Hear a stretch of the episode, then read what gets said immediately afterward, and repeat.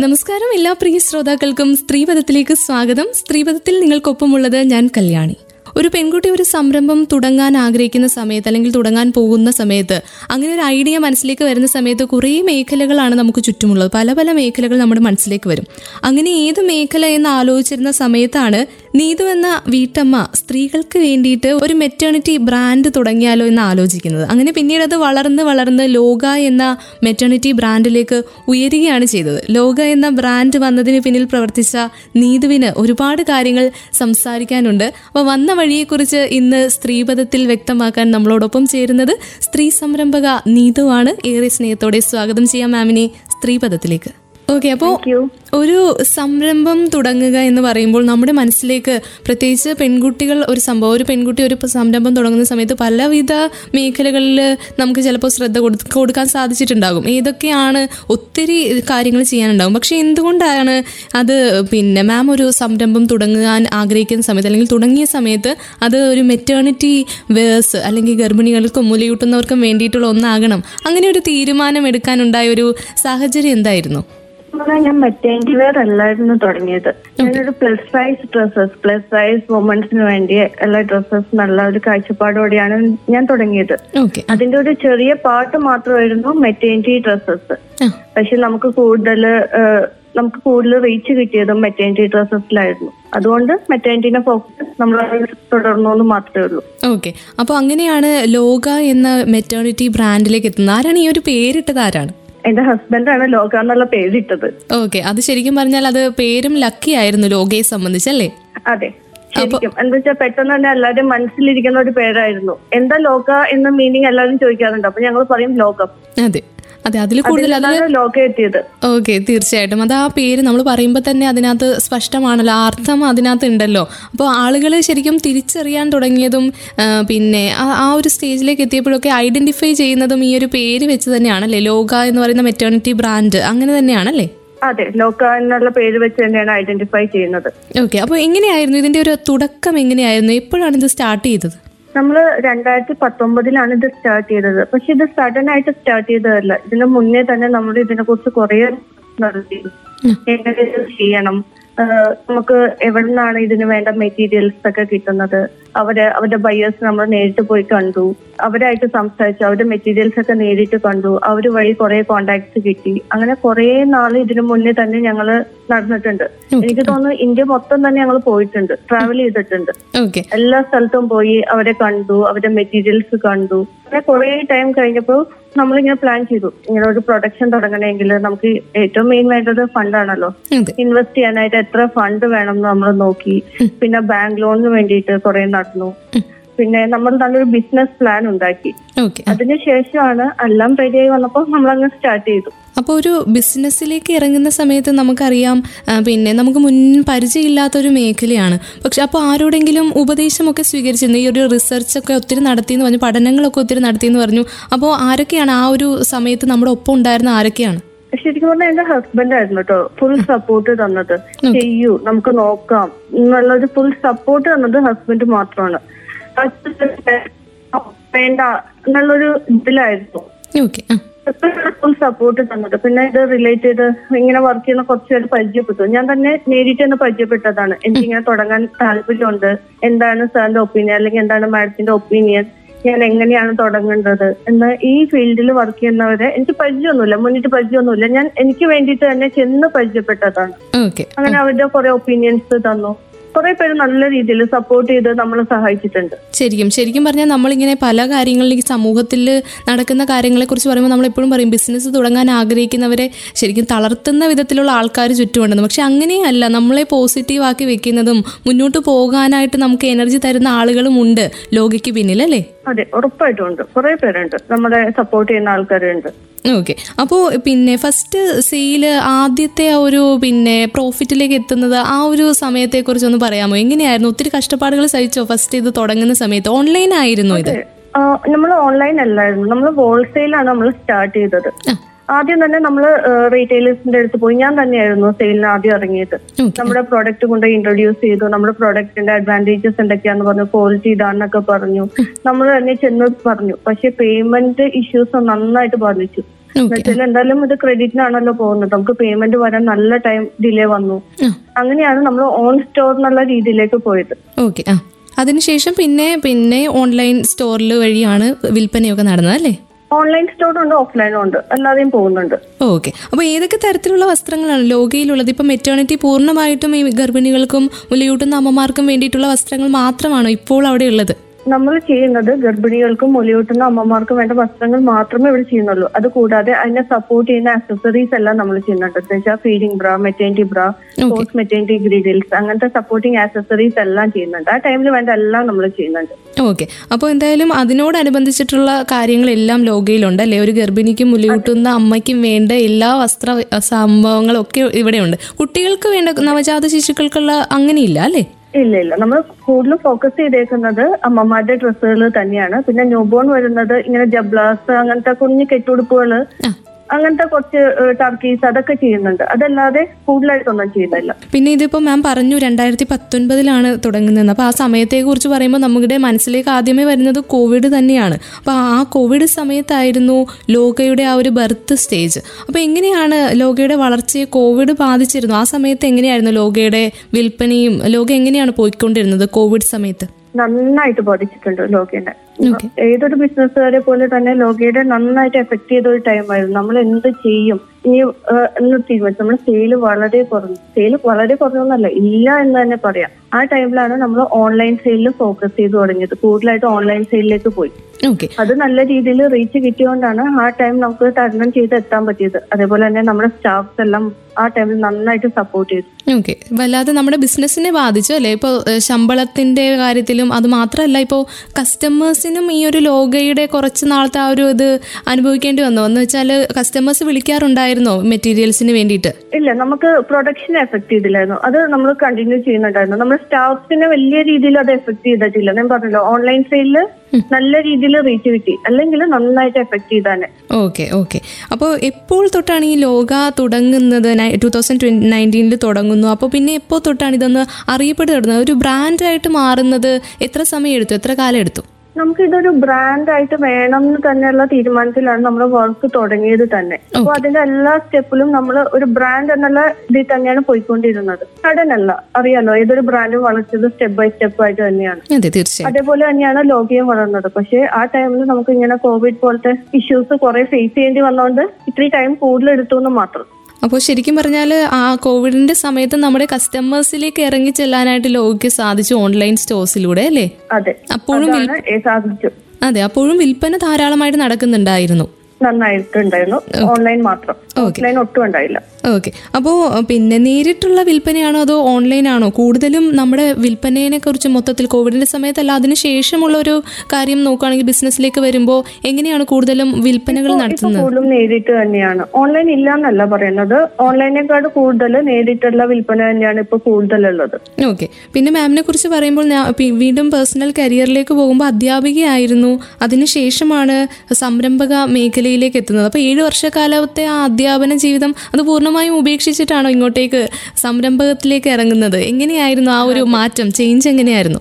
ഞാൻ ഒരു ഡിസൈനർ ആയിരുന്നു. അപ്പോൾ അറിയാലോ എല്ലാ ഡിസൈനേഴ്സിന്റെ ആഗ്രഹം ഇതുപോലെ നല്ലൊരു ഡിസൈനർ ആവാൻ നല്ലൊരു യൂണിറ്റ് വേണം അങ്ങനെ ആയിരിക്കുമല്ലോ ഞാനും അങ്ങനെ തന്നെയാണ് തുടങ്ങിയത്. പക്ഷെ പഠിച്ച കോളേജിൽ തന്നെ പ്ലേസ്ഡ് ആവുകയാണ് ചെയ്തത്. അതിന്റെ ഒപ്പം തന്നെ ഫ്രീലാൻസർ ആയിട്ട് വർക്ക് ചെയ്യുന്നുണ്ടായിരുന്നു. പിന്നെ നല്ലൊരു ഡിസൈനർ പോസ്റ്റിലേക്ക് കിട്ടുമ്പോഴേക്കും ടീച്ചിങ് വിടാം എന്നുള്ളൊരു മനസ്സിൽ അങ്ങനെ ഉണ്ടായിരുന്നു. പക്ഷെ നല്ലൊരു പോസ്റ്റ് വേക്കൻസി വരുമ്പോഴേക്കും അക്കാഡമിക് ഇയറിന്റെ ഇടയിലായി പോകും അറിയാലോ ഒരു ടീച്ചർക്ക് അങ്ങനെ ഇട്ടിട്ട് പോരാൻ പറ്റില്ലല്ലോ ഒരു അക്കാഡമിക് ഇയറിന്റെ ഇടയിൽ അപ്പൊ അങ്ങനെ നീണ്ടു നീണ്ടു പോയതാണ്. പിന്നെ ഒരു ടൈം പീരീഡ് ആയപ്പോൾ ഞാൻ തീരുമാനിച്ചു. എനിക്ക് ഡിസൈനിങ് തന്നെ വേണം എന്ന് തീരുമാനിച്ചു. അങ്ങനെ ടീച്ചിങ് വിട്ട് കംപ്ലീറ്റ് ആയിട്ട് ഡിസൈനിങ്ങിലേക്ക് ഇറങ്ങി. ടു ഇയേഴ്സ് വർക്ക് ചെയ്തു. ഡിസൈനറായിട്ട് തന്നെ വർക്ക് ചെയ്തിട്ടാണ് ഞാൻ ഇങ്ങനെ യൂണിറ്റ് സ്റ്റാർട്ട് ചെയ്തത്. ഓക്കെ അപ്പോൾ ഫാഷൻ ടെക്നോളജി തന്നെയായിരുന്നു നമ്മുടെ ഗ്രാജുവേഷനും പോസ്റ്റ് ഗ്രാജുവേഷനും ഒക്കെ ചെയ്തത്. പഠനം എങ്ങനെയാണ്? ഞാൻ ഫാഷൻ ടെക്നോളജി തന്നെയാണ് പഠിച്ചത്. ആദ്യം ബി എഫ് ടി ചെയ്തു. B F T bachelor of fashion technology okay അത് കഴിഞ്ഞപ്പോൾ M S C costume design and fashion പിന്നെ M B A design management fashion തന്നെയാണ് പഠിച്ചതെല്ലാം. ഓക്കെ അപ്പോൾ ഇവിടെ പിന്നെ കേരളത്തിൽ തന്നെ ആയിരുന്നില്ലേ വിദ്യാഭ്യാസമൊക്കെ? അതെ അതെ. ഓക്കെ അപ്പോൾ ഏത് കോളേജിലായിരുന്നു ഫാഷൻ ടെക്നോളജി ചെയ്തത്? ഞാൻ കിടെക്സിലായിരുന്നു ചെയ്തത്. ഓക്കെ അത് അവിടെ തന്നെയാണ് പ്ലേസ്ഡ് ആയത്. അധ്യാപികയായിട്ട് ജോലി ചെയ്ത് അവിടെ തന്നെയാണ് അല്ലേ? അല്ല. അത് കഴിഞ്ഞപ്പോൾ ഞാൻ M B A design management ചെയ്തു. അത് ഇന്റർനാഷണൽ ഇൻസ്റ്റിറ്റ്യൂട്ട് ഓഫ് ഫാഷൻ ഡിസൈനിലായിരുന്നു അവിടെയാണ് പ്ലേസ്ഡ് ആയത്. ഓക്കെ അതിനുശേഷമാണ് പിന്നെ നമ്മുടെ മനസ്സിൽ ഇങ്ങനെ ഒരു ആഗ്രഹം ഉള്ളത് കൊണ്ട് ഏതൊരാളുടെയും പോലെ തന്നെ ഡിസൈനർ ഡിസൈനിങ് ഏരിയയിൽ എന്തെങ്കിലും ചെയ്യണം സ്വന്തമായിട്ട് എന്തെങ്കിലും ചെയ്യണം എന്നുള്ള ഒരു ആഗ്രഹത്തിന് പുറത്താണ് സംരംഭക മേഖലയിലേക്ക് വരുന്നത് അല്ലേ? അതെ. ഓക്കെ പിന്നെ ഈ ലോക വീണ്ടും വളരുകയായിരുന്നു ടൂ തൗസൻഡ് നയന്റീൻ തൊട്ട് ആ കോവിഡിനെയും പിന്നിട്ട് അതിനെയൊക്കെ അതിജീവിച്ചുകൊണ്ട് വളർച്ചയുടെ ഘട്ടത്തിൽ എന്തെങ്കിലും തരത്തിലുള്ള ഒരു ചലഞ്ചിങ് ആയിട്ടുള്ള ഒരു സിറ്റുവേഷൻ നേരിടേണ്ടി വന്നിരുന്നോ ലോകയ്ക്ക്? എന്നുവെച്ചാൽ ഈ കോവിഡ് ടൈം സർവൈവ് ചെയ്യലായിരുന്നു. നമ്മൾ ഫേസ് ചെയ്തേക്കുന്ന ഏറ്റവും വലിയ ചലഞ്ച് ഓക്കെ അത് ഒന്ന് ഓവർകം ചെയ്തപ്പോൾ ഇപ്പോൾ കുഴപ്പമില്ല. സ്മൂത്ത് ആയിട്ട് തന്നെ പോകുന്നുണ്ട്. ഇനി നമ്മൾ അടുത്ത സ്റ്റെപ്പിലേക്ക് പോകുമല്ലോ അതെ അതെ. എന്താണെങ്കിലും ഓരോ ചലഞ്ചസ് ഇപ്പോൾ ബിസിനസ്സാണ് നമുക്കറിയാം. സ്മൂത്ത് ആയിട്ട് എപ്പോഴും പോകത്തില്ല. അതുകൊണ്ട് തന്നെ ഇടയ്ക്ക് ഇടയ്ക്ക് വരുന്ന ഓരോരോ ചലഞ്ചസിനെ അന്നേരം നേരിടുക. ആ ഒരു മനസ്സ് വേണം അല്ലേ ശരിക്കും ബിസിനസ്സിലുള്ളവർക്ക് അതെ അതേ. പറ്റുള്ളൂ നമുക്ക്. ഓക്കെ പിന്നെ ഇപ്പോൾ പോസിറ്റീവായിട്ട് നേരിടുക. അതെ തീർച്ചയായിട്ടും. പിന്നെ കുട്ടികളുടെ കാര്യം പറയുകയാണെങ്കിൽ ഒരു കുഞ്ഞു ആവയൊക്കെ ഉണ്ട് വീട്ടിൽ ഒന്നര വയസ്സല്ലേ? അപ്പൊ ആളുടെ മോനെ മോന് ഏഴ് വയസ്സായി. ഓക്കെ തേർഡ് സ്റ്റാൻഡേർഡിലേക്ക് പിന്നെ കുഞ്ഞുമാവ ഒന്നര വയസ്സ്. അതെ അപ്പോൾ കുഞ്ഞുവാവയുടെ കാര്യം നോക്കണം വീട്ടിലെ കാര്യം നോക്കണം മോന്റെ പഠനം പിന്നെ അതൊപ്പം തന്നെ ലോകം മുന്നോട്ട് പോവുകയാണ് അതും വിജയകരമായിട്ട് മുന്നോട്ട് കൊണ്ടുപോവുകയാണ്. അപ്പോൾ ഇങ്ങനെയൊക്കെയാണ് ഇത് മാനേജ് ചെയ്യുന്നത് എങ്ങനെയൊക്കെയാണ്? പലർക്കും ഒരു ജോലിയും ചെയ്യാതെ വീട്ടിലിരുന്നിട്ട് പോലും നമുക്കൊന്നും ചെയ്യാൻ സാധിക്കാത്തവരുണ്ട് നമ്മുടെ ചുറ്റും. അപ്പോൾ ഇതൊക്കെ ശരിക്കും ഇൻസ്പിറേഷൻ ആണ്. അപ്പോൾ എങ്ങനെയാണ് ഇതൊക്കെ മാനേജ് ചെയ്യുന്നതെന്ന് കൂടി വേണ്ടിയിട്ടൊന്ന് പറഞ്ഞു കൊടുക്കാം. ശരിക്കും പറഞ്ഞാൽ ഫാമിലി സപ്പോർട്ട് നല്ല സപ്പോർട്ട് ഉണ്ട്. ഹസ്ബൻഡിന്റെ വീട്ടിൽ നിന്ന് നല്ല സപ്പോർട്ട് ഉള്ളതുകൊണ്ട് മാത്രമാണ് മുന്നോട്ട് പോകുന്നത്. മോൻ എന്ന് പറഞ്ഞു കഴിഞ്ഞാൽ കുഞ്ഞിലെ തുടങ്ങി തന്നെ ഹസ്ബൻഡ് മമ്മി. മമ്മിയായിട്ട് ഭയങ്കര അറ്റാച്ച്ഡാ അവൻ എല്ലാത്തിനും മമ്മി മതി. മമ്മിയാണ് അവന്റെ ലോകം. അപ്പൊ മോൻ ഫുൾ ടൈം മമ്മിനെ കൂടി ആയി- ആയിട്ട് സ്പെൻഡ് ചെയ്യും. മോളെന്ന് വെച്ചാൽ ഞാൻ എവിടെ പോകുമ്പോഴും ഞാൻ കൂടെ കൂട്ടും. എന്താ വെച്ചാൽ രണ്ടാളെയും കൂടി മമ്മിക്ക് നോക്കാൻ പറ്റില്ല. മമ്മി ടയർഡോ അറിയാലോ? ചെറിയ പിള്ളേരല്ലേ? അതെ ആ അപ്പൊ മോളെ ഞാൻ എല്ലാ സ്ഥലത്തും കൂടെ കൂട്ടാറുണ്ട്. അങ്ങനെയാണ്. സ്കൂളിലും സപ്പോർട്ട് ഇങ്ങനെ ഫാമിലി സപ്പോർട്ട് തന്നെയാണ്. ഇത്തിരി ലേറ്റ് ആയാലും നമുക്ക് ടെൻഷൻ അടിക്കണ്ട. വീട്ടിലും മമ്മിയുണ്ട്. കാര്യങ്ങളൊക്കെ നോക്കിക്കോളും. അപ്പോൾ ഹസ്ബൻഡും വലിയ സപ്പോർട്ടാണെന്ന് പറഞ്ഞു. അദ്ദേഹമാണ് റിസർച്ചിന്റെ തൊട്ട് ലോകയുടെ തുടക്കം തൊട്ട് ഇപ്പോൾ ഇപ്പോഴും എപ്പോഴും കൂടെ നിൽക്കുന്ന ഒരാളാണെന്ന് പറഞ്ഞു. അദ്ദേഹം എന്ത് ചെയ്യാണ്? പേരെന്താണ് ഹസ്ബൻഡിന്റെ പേര് കിരൺ എന്നാണ്. ആൾക്ക് ബിസിനസ് ആണ്. ഓക്കെ അപ്പോൾ ലോകയുടെ ബിസിനസ് ആയതുകൊണ്ട് തന്നെ ലോകയുടെ ഈ ബിസിനസ് കാര്യങ്ങൾ ഡൗട്ടൊക്കെ ചോദിച്ച് ക്ലിയർ ചെയ്ത് തന്നെയാണ് മുന്നോട്ട് പോകുന്നത് അല്ലേ? അതെ അതെ. ആൾ നല്ല സപ്പോർട്ടാണ് ആൾ. ആൾ ശരിക്കും പറഞ്ഞാൽ എനിക്ക് തോന്നുന്നു എന്റെ ഡെലിവറി സെക്കൻഡ് ഡെലിവറിയുടെ ടൈമിലാണ് കൂടുതൽ ഇതിലേക്ക് ഇൻവോൾവ് ആയത്. അതെ. അത് തുടങ്ങി ആളുടെ ഫുൾ സപ്പോർട്ട് ഉണ്ട്. അറിയാലോ? നമുക്ക് ഇത്രയും ആവുമ്പോഴേക്കും നമ്മുടെ എത്തിപ്പെടാൻ പറ്റില്ല നമുക്ക് ഒറ്റയ്ക്ക് അപ്പോൾ അപ്പൊ ശരിക്കും സപ്പോർട്ട് നമുക്ക് വേണം. ഓക്കെ തീർച്ചയായിട്ടും വേണം. അപ്പോൾ പിന്നെ എനിക്ക് ചോദിക്കാനുള്ള ഇപ്പോൾ ലോകയുടെ ഉൽപ്പന്നങ്ങളെ കുറിച്ച് പ്രോഡക്ട്സിനെ കുറിച്ച് പറയുമ്പോൾ നമ്മൾ കസ്റ്റമൈസ് ചെയ്തിട്ടുള്ള പ്രോഡക്ട്സ് ഉണ്ടോ? ഇപ്പോൾ കസ്റ്റമേഴ്സിന്റെ ആവശ്യത്തിനനുസരിച്ച് അല്ലെങ്കിൽ അവരുടെ കമൻസ് കൂടി ചേർത്തുകൊണ്ട് അവർക്ക് വേണ്ടിയിട്ട് കസ്റ്റമൈസ്ഡ് പ്രോഡക്ട്സ് അങ്ങനത്തെ ഉൽപ്പന്നങ്ങൾ ചെയ്യാറുണ്ടോ? ആ നമ്മൾ ചെയ്യുന്നുണ്ട്. ഫീഡിങ് ആൻഡ് മെറ്റേണിറ്റി വെയേഴ്സിന് നമ്മൾ കസ്റ്റമൈസ്ഡും ചെയ്യുന്നുണ്ട്. പക്ഷെ അത് കൂടുതലും വന്നത് ബേബി ഷവറിനും അല്ലെങ്കിൽ പാർട്ടി വെയേഴ്സിനുമാണ് കൂടുതൽ വന്നത്. കാഷ്വൽ വെയേഴ്സ് വരുമ്പോഴേക്കും ചില ആൾക്കാരുണ്ട്. എക്സ്ട്രാ സ്മോൾ ഭയങ്കര മില്ലിമീറ്ററുള്ള കുട്ടികൾ വരാറുണ്ട് പ്രഗ്നന്റ് ആയിട്ട് അല്ലെങ്കിൽ ഫൈവ് എക്സിൽ വരെ നമ്മൾ സ്റ്റോക്ക് കീപ്പ് ചെയ്യാറുണ്ട്. ഫൈവ് എക്സിൽ കൂടുതൽ സൈസസ് വന്നവര്. ഓക്കെ അങ്ങനെയുള്ളവർക്ക് നമ്മൾ കസ്റ്റമൈസ് ചെയ്താണ് കൊടുക്കുന്നത്. ഓക്കെ പിന്നെ അത് മാത്രമല്ല ഇപ്പോൾ എന്തെങ്കിലും നമ്മുടെ സ്ഥിരമായിട്ടുള്ള കസ്റ്റമേഴ്സ് തന്നെ എന്തെങ്കിലും മാറ്റങ്ങൾ വേണം അങ്ങനെയൊക്കെ നിർദ്ദേശിച്ചിട്ടുണ്ടോ? ഇപ്പോൾ ബിസിനസ്സിന്റെ കാര്യത്തിലാണെങ്കിലും ലോഗോയുടെ പ്രോഡക്റ്റ്സിലാണെങ്കിലും അങ്ങനെ കസ്റ്റമേഴ്സിൽ നിന്ന് അങ്ങനെയുള്ള റെസ്പോൺസസ് കിട്ടിയിട്ടുണ്ട്? എങ്ങനെയാണ് കസ്റ്റമർ റിവ്യൂ റെസ്പോൺസ് കിട്ടാറുണ്ട് കേട്ടോ. അവർ പറയാറുണ്ട് ഇങ്ങനത്തെ ഡ്രസ്സ് വേണം അങ്ങനെ വേണം ഇങ്ങനെ ചേഞ്ചസ് വേണം എന്നൊക്കെ പറയാറുണ്ട്. ഞങ്ങൾ അതനുസരിച്ച് മാറ്റങ്ങൾ വരുത്തിക്കൊണ്ടിരിക്കുന്നുണ്ട്. എന്നുവെച്ചാൽ ലോകം ഇങ്ങനെ പോകുന്നുള്ള ഒരു ഇതില്ല നമ്മുടെ കസ്റ്റമേഴ്സിന് എന്താണോ വേണ്ടത് അതിലേക്ക് നമ്മൾ മാറിക്കൊണ്ടിരിക്കും. ഓക്കെ അത് മാത്രമല്ല ഇങ്ങനെ അഭിപ്രായങ്ങൾ പറയുന്ന കസ്റ്റമേഴ്സ് ഒരു സംരംഭത്തിന്റെ വിജയം തന്നെയാണ്. നമുക്ക് മാറ്റങ്ങൾ വരുത്തി അവർക്ക് അതെ തീർച്ചയായിട്ടും. അവർക്ക് വേണ്ടത് എന്താണെന്ന് കൊടുക്കുക. അതാണല്ലോ നമ്മൾ ചെയ്യേണ്ടത്. അതെ. അതേപോലെ തന്നെ കസ്റ്റമേഴ്സ് മാത്രമല്ല നമ്മുടെ റീറ്റെയിലേഴ്സ് ആയാലും നമ്മളോട് പറയാറുണ്ട് അവർക്ക് ഇങ്ങനത്തെ പ്രോഡക്റ്റ് കൂടുതൽ മൂവ്മെന്റ് ഉണ്ട് അപ്പൊ അങ്ങനത്തെ ചെയ്യും ചെയ്യണം എന്നൊക്കെ പറയാറുണ്ട്. ഇപ്പോഴത്തെ ഒരു കാലത്ത് ഈ ഒരു മെറ്റേണിറ്റി ഫോട്ടോഷൂട്ട് പോലെയുള്ള കാര്യങ്ങൾ അങ്ങനെയുള്ള ട്രെൻഡിങ് സംഭവങ്ങളൊക്കെ നടക്കുന്ന കാലമാണ്. അപ്പോൾ ഈ മെറ്റേണിറ്റി വെയേഴ്സിൽ വന്നിട്ടുള്ള ഒരു മാറ്റം എങ്ങനെയാണ്? ഈ ഒരു സമയത്ത് എനിക്ക് തോന്നുന്നു എല്ലാവരും ആശ്രയിക്കുന്നുണ്ട് മെറ്റേണിറ്റി വെയേഴ്സിനെ ആശ്രയിക്കുന്നുണ്ട്. ഈ ഫോട്ടോഷൂട്ട് പോലത്തെയുള്ള പരിപാടികൾ അങ്ങനെയുള്ള ഡിസൈനർ ഡ്രസ്സസ് ഒക്കെ ഉണ്ടോ ഇവിടെ? ഉണ്ട് ഉണ്ട്. നമ്മൾ പണ്ടൊക്കെ എങ്ങനെയായിരുന്നു? ഒരു പ്രഗ്നന്റ് ആയി കഴിഞ്ഞാൽ നമ്മുടെ ഡ്രസ്സ് തന്നെ ഒന്ന് ലൂസ് ആക്കിയിടും. അല്ലെങ്കിൽ നമ്മൾ ആ ടൈമിൽ സ്റ്റിച്ച് ചെയ്യുന്ന ഡ്രസ്സസ് ഞാൻ വണ്ണം വെക്കുമെന്ന് പറഞ്ഞ് ലൂസ് ആയിട്ട് സ്റ്റിച്ച് ചെയ്യും. അല്ലെ? അങ്ങനെയല്ലേ ഡ്രസ്സസ് നമ്മൾ എല്ലാവരും ചെയ്തുകൊണ്ടിരുന്നത്? അതെ കഴിഞ്ഞപ്പോഴേക്കും ഇപ്പൊ എന്ന് പറഞ്ഞാൽ പ്രഗ്നന്റ് ആവുമ്പോൾ തുടങ്ങി തന്നെ മെറ്റേണിറ്റി ഡ്രസ്സസ് ഇടണം. മെറ്റേണിറ്റി ഡ്രസ്സസ് വേണം എന്നുള്ള ഒരു കാഴ്ചപ്പാടിലേക്ക് എത്തി. പിന്നെ ഓൾമോസ്റ്റ് എല്ലാവരും തന്നെ എനിക്ക് തോന്നുന്നു ബേബി ഷവർ ഇപ്പൊ സെലിബ്രേറ്റ് ചെയ്യുന്നുണ്ട്. ചില ചെറിയതായാലും വലിയ രീതിയിലായാലും എല്ലാം ഒരു ബേബി ഷവർ ഒരു ഫംഗ്ഷൻ ആയിട്ട് തന്നെ നടത്തുന്നുണ്ട്. പല ടൈപ്പിൽ നടത്തുന്നുണ്ട്. ഇപ്പോ അവർ ടീം വൈസ് ചെയ്യുന്നുണ്ട്. ടീം വൈസ് ആകുമ്പോൾ നമുക്ക് എന്തായാലും കസ്റ്റമൈസ് ചെയ്ത് കൊടുക്കാനല്ലേ പറ്റുള്ളൂ. അല്ലാതെ നമ്മുടെ സ്റ്റോറിൽ തന്നെ നല്ല കളക്ഷൻ ഉണ്ട്. ബേബി ഷവർ ഡ്രസ്സസിന്റെ നല്ലൊരു കളക്ഷൻ ഉണ്ട്. അത് പറ്റില്ല. അതിലല്ലാതെ തീം വൈസ് വേണം എന്ന് പറയുന്നവർക്ക് നമ്മൾ കസ്റ്റമൈസ് ചെയ്തും ചെയ്തു കൊടുക്കാറുണ്ട്. പിന്നെ ഇപ്പോ ഈ ഒരു മെറ്റേണിറ്റി ബ്രാൻഡ് അല്ലെങ്കിൽ മെറ്റേണിറ്റി വേഴ്സിന്റെ ബ്രാൻഡ് എന്ന് പറയുമ്പോൾ പലതരം ബ്രാൻഡുകൾ ഇപ്പോൾ നമ്മുടെ ചുറ്റുമുണ്ട്. അതുകൊണ്ട് തന്നെ ഒരു കോമ്പറ്റീഷൻ ഈ ഒരു മേഖലയിൽ വലുതായിരിക്കുമല്ലോ. അപ്പോൾ ചുറ്റും അധികം ബ്രാൻഡ്സ് ഉള്ള ബ്രാൻഡ്സ് ഉള്ളത് കൊണ്ട് തന്നെ അപ്പോൾ എങ്ങനെയാണ് അതൊക്കെ നേരിടുന്നത് എങ്ങനെയാണ്? അപ്പോൾ ഇവരിൽ നിന്നൊക്കെ വ്യത്യസ്തമാകാൻ ശ്രമിക്കണമല്ലോ നമ്മളും. ലോകയും വ്യത്യസ്തമായിരിക്കണം. ഇപ്പോൾ ലോകയിൽ നിന്നൊരു സംഭവം വാങ്ങിക്കുക അല്ലെങ്കിൽ ലോകയിൽ നിന്നൊരു ഉൽപ്പന്നം വാങ്ങിക്കുക എന്ന് പറയുമ്പോൾ ഒരു കസ്റ്റമറിന് എന്താണ് ലഭിക്കുന്നത്? മറ്റുള്ള ബ്രാൻഡിൽ നിന്നും ഇതിനെ വ്യത്യസ്തമാക്കുന്ന ഒരു സിഗ്നേച്ചർ സംഭവം എന്താണ്? ശരിക്കും പറഞ്ഞാൽ ലോഗയുടെ സിഗ്നേച്ചർ എന്ന് പറഞ്ഞു കഴിഞ്ഞാൽ premium quality maternity and feeding dresses തന്നെയാണ് ലോഗയുടെ സിഗ്നേച്ചർ ഐറ്റം എന്ന് പറയുന്നത്. അത് തന്നെയാണ് നമ്മൾ ഫോക്കസ് ചെയ്യുന്നത്. പിന്നെ നമ്മൾ കൂടുതൽ സ്റ്റൈൽസ് ഇറക്കാൻ നമ്മുടെ കോമ്പറ്റീറ്റേഴ്സിനെക്കാളും കൂടുതൽ സ്റ്റൈൽസ് ഇറക്കാനായിട്ട് നോക്കാറുണ്ട്. എപ്പോഴും നമ്മൾ ചേഞ്ചസ് വരുത്തിക്കൊണ്ടിരിക്കാറുണ്ട്. ഓക്കെ അപ്പോൾ ശരിക്കും പറഞ്ഞാൽ നമ്മുടെ ചുറ്റുമുള്ള ബ്രാൻഡ്സിനെയും കൂടെ നമ്മൾ എപ്പോഴും ഒരു കണ്ണു വെച്ച് നോക്കിക്കൊണ്ടിരിക്കണം. എന്തൊക്കെയാണ് ചെയ്യുന്നത്? ഉറപ്പായിട്ടും ഉറപ്പായിട്ടും സ്റ്റഡി ചെയ്തിരിക്കണം. എന്താന്ന് വെച്ച് കഴിഞ്ഞാൽ അവർ ഇറക്കുന്നതിലും ഒരു സ്റ്റെപ്പ് മുന്നിട്ട് ഇറക്കിയാലും നമുക്ക് ഇന്നത്തെ മാർക്കറ്റിൽ നമുക്ക് പിടിച്ചു നിൽക്കാൻ പറ്റുള്ളൂ. അതെ തീർച്ചയായിട്ടും. ഉറപ്പായിട്ടും. നമ്മളെന്നല്ല ഓൾമോസ്റ്റ് എല്ലാവരും തന്നെ അത് ശ്രദ്ധിക്കുന്നുണ്ട്. നമ്മുടെ കോമ്പറ്റീറ്റേഴ്സ് ചെയ്യുന്നത് കൂടി ശ്രദ്ധിക്കുന്നുണ്ട്.